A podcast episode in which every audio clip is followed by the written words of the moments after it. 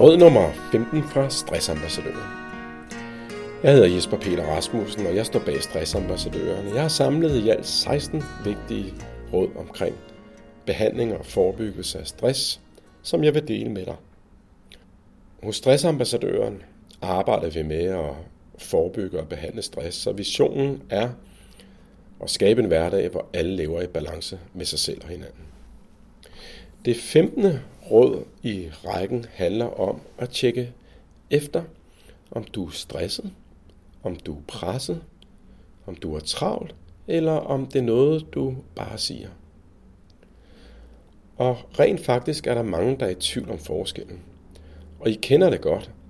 Stress er ved at snige sig ind i vores hverdag, både som en slags buzzword, som mange mennesker dagligt anvender, men også som en barsk realitet, der er blevet en del af mange menneskers hverdag.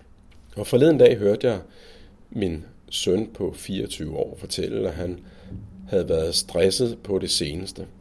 Han har i et stykke tid haft rigtig mange jern i ilden med mange spændende opgaver, og nu er han i en fase, hvor det er ved at tage lidt overhånd. Han vil rigtig gerne mange af de ting, han foretager sig i hverdagen, men det er gået op for ham, at han er nødt til at prioritere og vælge nogle af tingene fra. Og for et par uger siden hørte jeg en 8-årig pige sige, at hun blev helt stresset. Pigen fik i en samtale med sin mor lidt for mange valgmuligheder, som hun ikke kunne overskue og mistede kortvarigt overblikket i situationen. Og i forrige uge havde jeg en klient, der havde voldsomme symptomer på stress, hvor mavepine og dårlig nattesøvn og dårlig hukommelse blot var nogle af symptomerne. Louise, som jeg kalder hende, beskrev en hverdagssituation, der var den udløsende faktor til, at hun havde søgt hjælp. Hun var netop kommet hjem fra arbejde efter en lang og travl arbejdsdag, og det første, der mødte hendes syn, var et hjem, der flød. Louises mand havde hentet børnene og havde været hjemme med dem et par timer, så Louise forstod ikke, hvorfor han ikke havde ryddet op, når han udmærket godt vidste, at hun hader at komme hjem til et rodet hjem. Hun havde ikke det store overskud, da hun i forvejen følte sig presset over en langvarig sag, hun havde på arbejdet, så hendes mand fik et ordentligt fur. Han havde følt sig rigtig dårligt behandlet over en længere periode, og han foreslog hende derfor at søge noget hjælp til at styre sine anfald og den stress, han mente, hun havde, så det ikke længere skulle gå ud over ham og børnene. Og disse tre eksempler er vidt forskellige eksempler på, hvordan ordet stress kan bruges, men ikke nødvendigvis er et udtryk for, at personerne er stresset. Derfor bør man stille sig selv dette spørgsmål. Er jeg stresset? Har jeg travlt? Er jeg presset, eller er det bare noget, jeg siger? Og dagligt forholder jeg mig selv til mit eget stressniveau for at forebygge, at jeg ikke selv igen bliver stresset. Og det får mig til endnu en gang at reflektere over og forholde mig til, hvad stress egentlig er. Er jeg stresset? Nej, jeg er ikke stresset. Jeg lever et liv og har en livsstil, der gør, at jeg ikke falder tilbage i mine gamle vante mønstre. Også selvom jeg kortvarigt skulle blive presset. Og hvad med min søn? Den 8-årige pige og min klient, er de stressede? Har de travlt, eller er de presset, eller noget, de bare siger? Og efter at have talt med min søn om det, er min vurdering, at i en kortere periode har været presset, og at det kan udvikle sig til stress, hvis han fortsætter i samme kadence og ikke stopper op. Og i forhold til den 8-årige pige, der i situationen med hendes mor blev helt stresset, som hun udtrykte, er det min vurdering, at hun brugte ordet stresset for at fortælle, at der var noget, som hun i situationen ikke kunne overskue.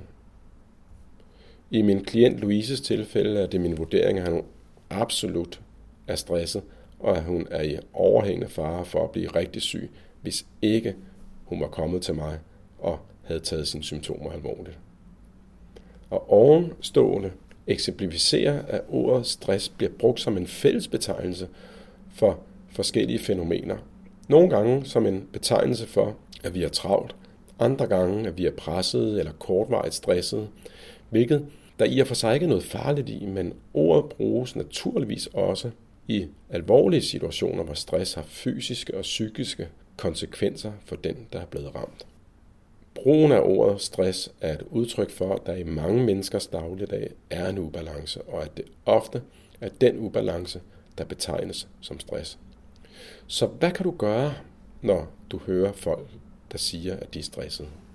Ja, tag det alvorligt som regel nummer et. Det er sjældent, at folk siger, at de er stresset, uden at der er tegn på, at der er en eller anden form for ubalance. Og spørg eventuelt, om de er stressede, eller de er presset, eller de bare er travlt. Og husk på, at det, der gør andre folk stresset, ikke nødvendigvis er det samme, som kan gøre dig stresset. Så vær nysgerrig og spørg ind til deres situation. Og tilbyd dem din hjælp og vær sammen med dem, uden at du nødvendigvis skal gøre noget for dem eller overtage opgaver for dem. Tilbyd dem at hjælpe dem med at skabe et overblik og klarhed over deres situation, så de selv kan handle og genskabe overblikket. Og minde folk om, hvor vigtigt det er, at de taler sammen, når de er pressede eller føler sig kortvarigt stressede, så de ikke er pressede eller stressede alene. Men folk om, hvor vigtigt det er, hvordan de taler om stress, så de ikke bare smitter andre mennesker med deres negative energi og livssituation. Så hvad er det, vi ikke skal gøre for den, der føler sig stresset eller presset? Ja, vi skal ikke bare lade personen få ubegrænset taletid eller ukritisk bekræfte vedkommende i sin virkelighed.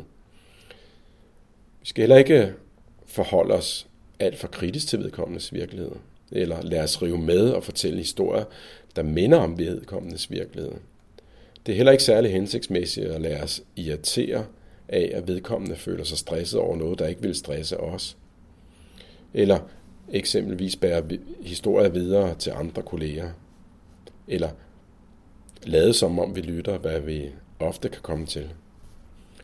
Så her er nogle gode spørgsmål, der kan vende snakken om stress til noget konstruktivt. Så når du møder nogen, der er stresset, så bed dem om at fortælle dem noget mere om, hvad det er, der stresser bede dem om at sætte ord på, hvor ofte de oplever det, og i hvilke situationer de oplever det. Og måske kan du ovenikøbet få dem til at pege på i en skala fra 1 til 10, hvor stresset eller presset de føler sig. Spørg ind til, hvor længe det har stået på, og også om de er sikre på, at de er stressede, eller de bare er presset eller kortvarigt har travlt. Og, og sidst i samtalen, så kan det være godt at spørger ind til, hvad de er blevet klogere på i deres samtale, og det vigtige, hvordan du kan hjælpe dem til at komme videre i deres proces. Og det, som rigtig mange glemmer i de her samtaler, det er en snak om, hvornår vi skal følge op på den her snak. Ofte vil det være godt, at man tager en efterfølgende snak efter en uge eller 14 dage. Og dette tema samt fokus på stressbehandling og forebyggelse generelt er blot nogle af de temaer, vi arbejder med på vores online-kurser, hvor du kan blive stressfri på mindre end 10 uger, og som du kan læse mere om på stressamp.dk. Rigtig god fornøjelse.